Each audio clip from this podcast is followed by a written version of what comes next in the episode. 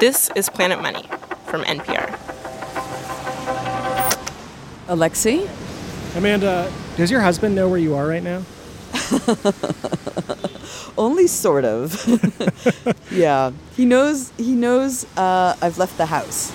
The other day, I called up my colleague Amanda Aronczyk as she was in the middle of a very important mission.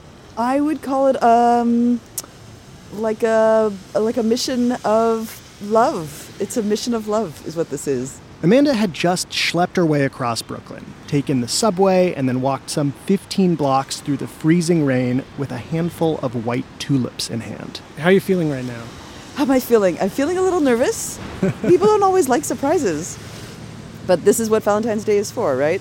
Love, surprises, flowers, that kind of thing? You have to be bold when it comes to love.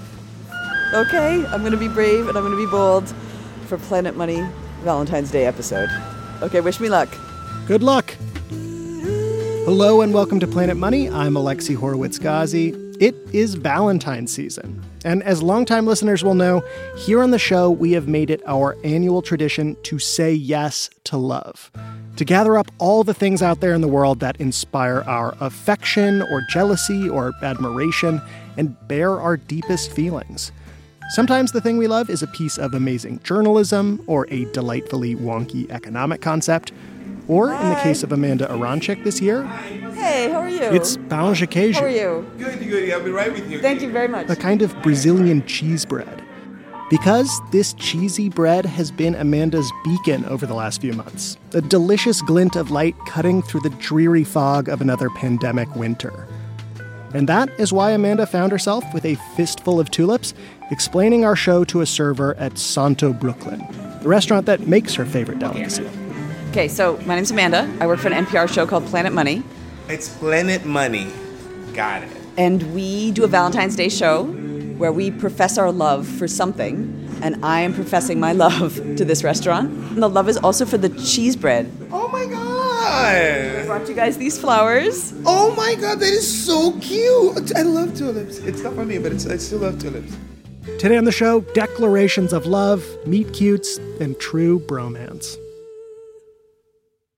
Support for this NPR podcast and the following message come from Klaviyo, the email and text marketing platform that puts creators in control. If you're the creator of an e commerce brand, you need a platform that hustles as hard as you do. Klaviyo unlocks the power of your e commerce data so you can personalize and automate messages that keep customers coming back. Creators communicate with Klaviyo. Get started for free at K-L-A-V-I-Y-O dot com slash NPR. Hey, Alexi. Kenny Malone, happy Valentine's Day. Happy Valentine's Day, Alexi. I have a Valentine I'm very passionate about this year. Um, it is an economics paper. Would you like to hear about it? I'm excited to hear it. What what are we talking? Well, it's not just any economics paper. This is the microeconomics paper of the year last year, according to the American Economic Journal. Ooh, fancy. It is very fancy, and the reason I love it is because it the author found this this like wonderfully clever way to test like a, a big economic theory that I feel like we take for granted, which is uh, when retailers are forced to compete on a, a transparent and open marketplace, when all the information is out there, that it's better for consumers and prices should come down. okay, I'm interested. Go on. Okay, so this is. Let me walk you through this. We're going to start first before we get to the paper with uh, a screen share. I'm going to show you this website. Can you see my screen? Okay. Are you seeing? Okay, yes. Can, can you tell what we're looking at, like just generally?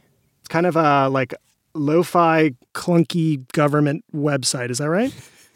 That is that is right. Yeah. Yes. Uh, I'm looking here. Looks like are these gas stations? I see Yeah, Shell. yeah, yeah. So, okay, yeah, what you are looking at is an official website run by the Chilean government because by law, if you are a Chilean gas station and you want to change your gas price, you have to log onto this very website and tell the world what your new gas price is. That is a rule. I think I've heard of like crowdsourced versions of this app. Yes, Uh, but crowdsourced. crowdsource schmoudsmorse, Alexi.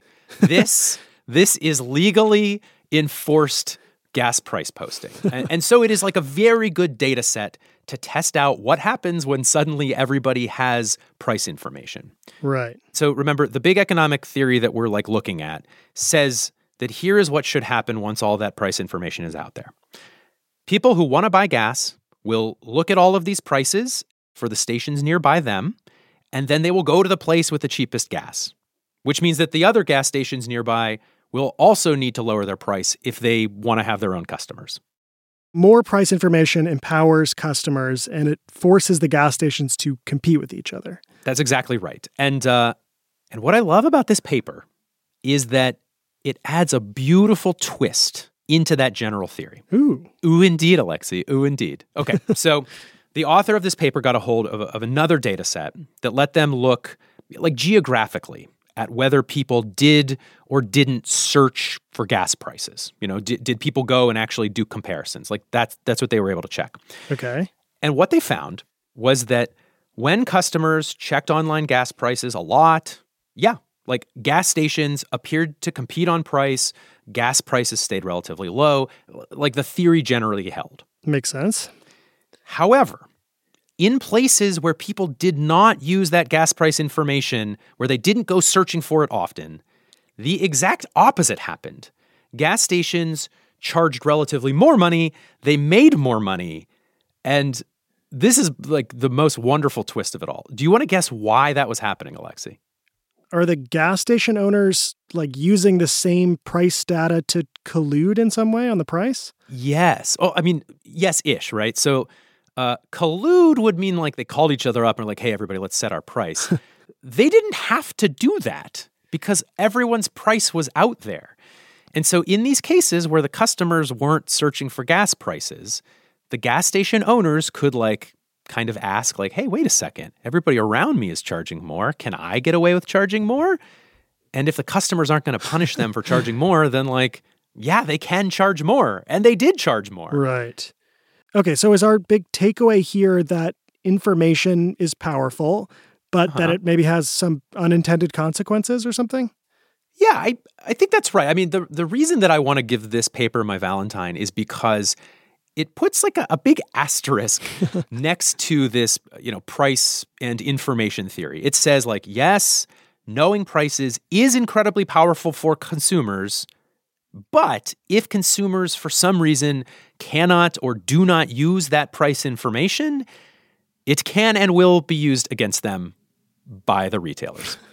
All right. Kenny Malone, thank you for the Valentine. It is my pleasure. And uh, by the way, the name of this paper is Who Benefits from Information Disclosure, the Case of Retail Gasoline uh, by Professor Fernando Luco at Texas A&M University. Thanks, Kenny. No, thank you, Alexi, and thank you, Professor Luco. Happy Valentine's Day.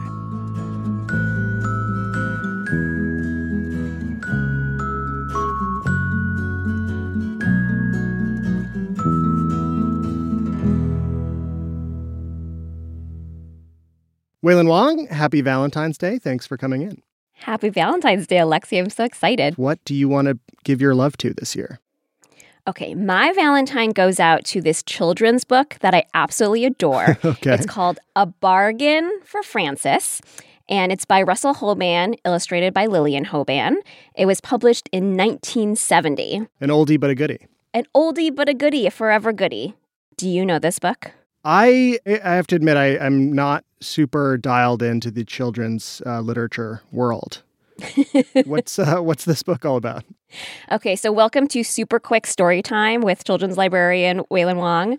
I will give you a very fast plot summary. Sure. Okay, so this book is about a badger named Frances. She is a child. Um, a child badger. she is a child badger. And actually, everyone in the story is a badger, um, including Frances's friend and occasional nemesis, a badger named Thelma. Oh. And the plot, it's a little twisty. I'm not saying it's Gone Girl, but it's it's a bit too complicated to summarize here, so I'll give you the very very quick version. Okay. Thelma tricks Frances out of a tea set, and Frances ends up tricking Thelma back. That's the that's as simple as I can get the plot. It is it involves a scam and a tea set. Okay, a trick and then a trick back. A trick and a trick back. Normally, I would have loved to have sent this Valentine to the Hobans for creating this book I love. Unfortunately, Russell Hoban died many years ago.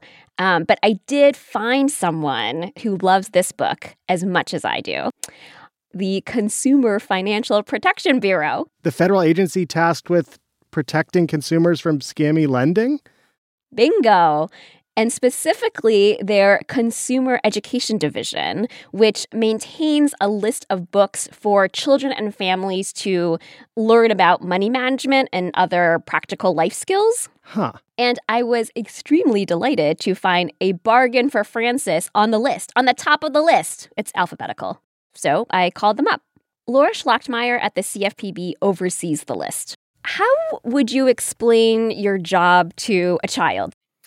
I help people make good decisions about their money so that they can have the things in life that they want. Children don't have money.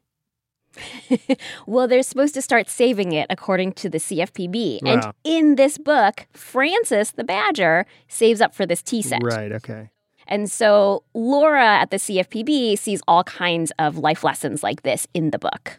It's a beautiful story. It is connected to something that's very practical. Like you saved up for something, there's a real goal that you have set for yourself, and then you have to develop the relationships and solve the problems along the way. Don't trust your little badger friends. so I take a very different lesson from this book, which I think is where your mind is also going, Alexi, because I see a bargain for Frances as being about recognizing when you are the victim of a scam and then carrying out an elaborate revenge plot against your frenemy.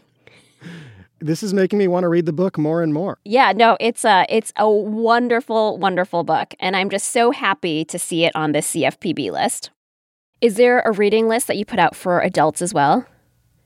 Actually, no. Um, well, if you were going to put together a reading list for adults, I might suggest a book called A Bargain for Frances, which I think actually speaks to adults as much as children.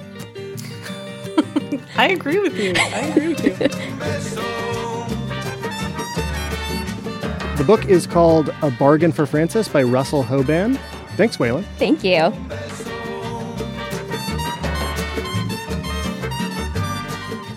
After the break, we give the last of our Necco candy hearts away. This message comes from NPR sponsor Noom. Noom is an award winning weight loss program that uses psychology and personalization to help you lose weight and keep it off. Noom gives you knowledge designed to help you make informed choices that fit you and help you reach your goals. Sign up for your trial and get psychology-based weight loss support at noom.com slash money. Next up, My Valentine. This one goes out to a documentarian named John Wilson. John has a TV show on HBO called How To with John Wilson that I cannot stop thinking about. So I decided to send him a Valentine. So I guess that my first question is John Wilson, will you be my Valentine? Uh, absolutely. Um, I'm so, uh, yeah, I'm honored. Every episode of How To with John Wilson starts with a kind of practical sounding lesson, like how to split the check or how to invest in real estate. Life is filled with Things that often tread into economic territory. But the uh, episodes quickly turn into these surreal, meandering, often hilarious personal essays in John's voice. So stick with me, and I'll show you how to turn every waking moment into something that's impossible to forget. As he talks, you see a constant stream of documentary footage, shots that John has collected as he roams New York City searching for serendipitous moments. Little snapshots that he edits together to make visual jokes that play off his narration. And there are so many bizarre found images from the show that are impossible to forget. Like, there's a shot of a woman surreptitiously placing a live pigeon into her shopping bag. And another one of a guy sitting in his car waiting for a parking spot to open while also sucking on the toes of the person in the passenger seat. In maybe my favorite visual gag from the show, John is talking over a series of images of architectural features that cities use to control animals.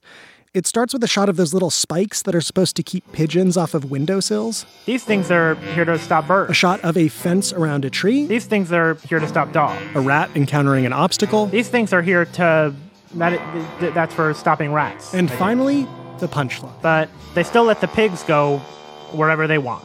On that final line, John's camera is focused on a couple of police officers, and all of a sudden, a woman happens to walk right past them with a huge potbelly pig on a leash. Feels like a tiny comedic miracle. And this is why John Wilson's show is so amazing, and why I wanted to give him my Valentine. There is just moment after moment like this. To be honest, it makes me jealous. Like when I go out reporting, I am just praying that I'll be able to record even just a little bit of this kind of serendipity. How do you manage to capture this much like weird magical stuff on tape? So yeah, there, there is a psychotic amount of material and a lot of the footage is really uninteresting.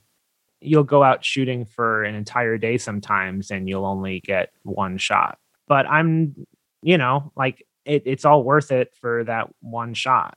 And I feel like the magic is out there and it's it's really just a numbers game. I think I was hoping John would have some sort of hack for me on how to find these amazing moments. But unfortunately, the answer is just time. So much time spent walking around with a rolling video camera. It used to take him a year to gather enough material for a 10 minute video, these days, John has that sweet HBO money and multiple crews of people working for him, extracting spontaneous magic from the world on an industrial scale.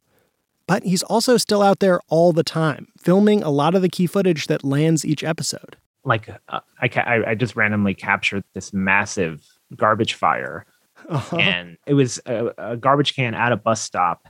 And on the bus stop, there's an ad for vodka that says in big bold letters, you know, good vodka shouldn't burn while it's on fire, you know, and, and, I was just shivering and I was trying to keep the camera as stable as I could while yeah. I was filming it because I knew it was just this unforgettable image, you know. Yeah.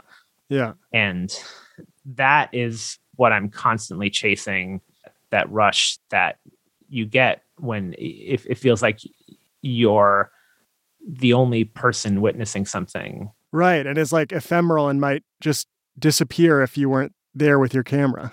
yeah. And and it, it, it it's really paralyzing to me because you know, it's like I know that these moments are happening all the time and I can't be everywhere all at once. But I, the best I can do is just be outside and just hope that something extraordinary happens.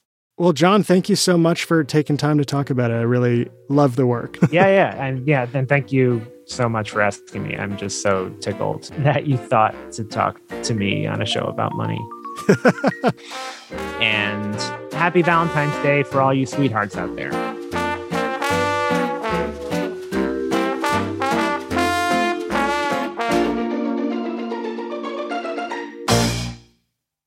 Mary Childs. Hey. Welcome to Valentine Land. It's great to be here. Mary, who are you sending your Valentine out to this year? So, this year, Alexi, I'm sending my Valentine out to a very special website. Okay. It's not Wordle, is it? No, no, it is not. It's so much more important to me. It is a local estate auction website where basically people's entire life possessions, their estates, get auctioned off to the highest bidder. And that makes it this like magical mystery land of adventure and wonder and a little bit of voyeurism, where if you can dream of an object that has ever been in human possession, at some point that object will show up on this website for you to buy. What are some of the actual things you've been looking at on the site? Well, I want to take you back to when I got into this website, like what got me hooked. There was this really nice rug store in downtown Richmond where I live, and they had like gorgeous area rugs, wool, really fancy things that I could never in my lifetime afford. and they were going out of business. So they put all of their inventory on this website, and I lost my mind. I mean, the rugs were starting at $5. so I bid on every single rug, and I was the lead bidder on 500 rugs at one point. Wow. So obviously it's an auction, so the rugs did not stay $5. Other people were also on the website. And so, you know, luckily I did not end up with 500 rugs, but I did end up with four for an average cost of $150. Not bad. Okay. For, I will tell you, $10,000 rugs. Okay. So I, the real problem is that I didn't buy more rugs. Okay, so these were your gateway rug, but what what did you what have you gotten hooked on since then? Well, I'm glad you asked. I did make a list for you of everything that I've bought on this website in the past years. I've bought a bookshelf, a framed print that I regret buying, a 15 million year old piece of rock. Hey. Maybe my best purchase. A Casio electronic keyboard without power cord, a painted wood storage cabinet, a Cedar Creek dulcimer, a music stand in box, and two handcrafted canjos. That's a banjo made out of a can. A lot of stringed instruments. My husband's a musician. So it sounds like you've got a bunch of sick deals and maybe some junk you don't really need, but that's neither here nor there. What's underneath this? Like, what's the thing that you really love about this particular auction site so much that you want to give it a Valentine? I feel like this website is a really beautiful local example of the greatest gift of free markets, which is price discovery. You get to watch in real time as prices are discovered on this website, you know, what people will actually pay for an item right now. And it turns out a lot of this stuff is basically worthless. You know, there'll be a lot of lots that go for like $2 or $5. Yeah. And to me, there's something very reassuring about that. Like when we're alive, we imbue all of our possessions with all this importance and all this meaning. Oh, I couldn't possibly give it all away. It's this or that. but then at the end, it kind of turns out that your stuff, your precious stuff, is just stuff. I find that really liberating. And I think this website is a really lovely reminder of our own mortality. You can spend a whole lifetime gathering all of these things, but when it's put in the uh, exposed glare of a regional auction site. That's right. It's all just a pile of remotes. Lot 21. Memento Mori.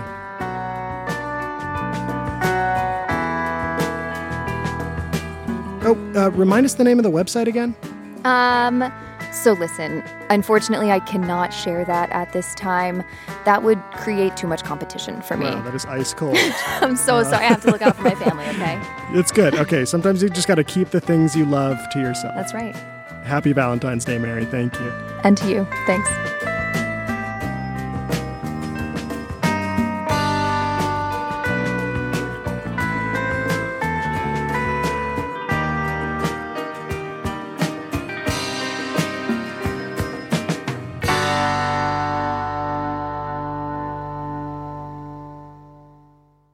Our final Valentine today is a kind of meet cute. It's going to take a little setup.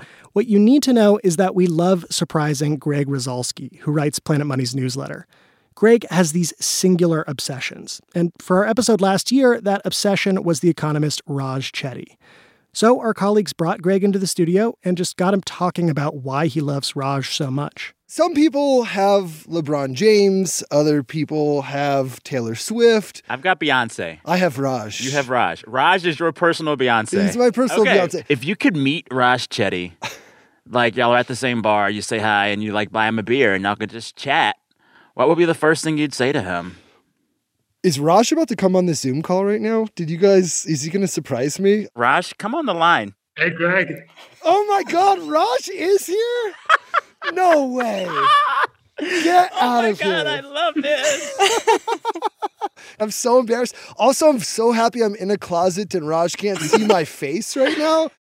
So that was last year. And this year, when we asked Greg who, if anyone, he would consider sending his Valentine to, he told us there was no way he'd ever cheat on Raj Chetty. When it comes to economists, he's a monogamist. But not too long after, he started talking about one of his other passions extreme outdoor adventures. And he happened to bring up a different hero of his, Jimmy Chin. He's a mountain sports photographer and filmmaker who's made big documentaries with his wife, Chai Vasarhelyi. They made Free Solo, which came out in 2018 and won the Oscar for Best Documentary. And more recently, they made The Rescue. And so, out of our affection for Greg and our joy in surprising him, we contrived an obscure reason to get him onto a Zoom call. Uh, and I'm going. Um, okay, so first thing I, I was a little worried that Greg would know what we were up to the minute I mentioned Jimmy Chin. But it turns out that Greg's total love for Jimmy overrides his naturally suspicious tendencies.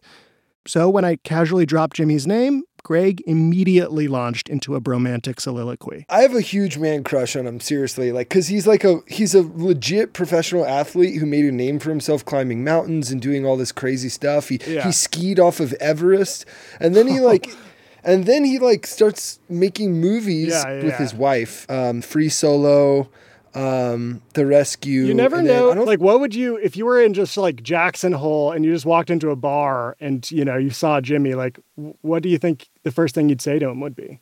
I really thought that bar line would tip our hand. But no. I would be like a huge dork and I would fanboy and probably like humble myself. Jimmy, you can come on out now. Are you serious? What the? I'm sorry. What the is this? Greg, happy Valentine's Day. I think this is. Oh my god! wow, I, like Jimmy, I'm. A, I I think I just kind of embarrassed myself a little bit in front of you, but I'm a huge fan. Obviously, No, I mean, I'm, I'm so I'm so honored that uh, you follow the work. I'm I'm totally moved. Um, I, I, I have a question for you. I mean, like, how? When did you? Because obviously you were a pro athlete, right? And like a very distinguished one. Greg wasted zero time turning the whole situation not only into a fanboy session, but an interview. I got to ask you one question because He asked Jimmy what it was like to survive a massive avalanche. I only think of it as it wasn't my time, and that's the only way I can conceive of h- how I survived. There's They talked about cave diving. like how extraordinarily risky it is compared to you know normal diving, which already has its own risks. And then finally, Jimmy popped the question. If you would honor me with being a potential um, Valentine uh, over over your favorite, I, I don't know how tight of a race it is, but you know, No, definitely. You're my Valentine this year, Jimmy Chin. awesome.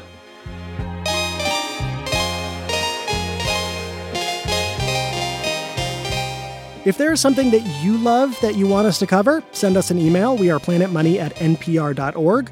We're also on all the socials media at Planet Money.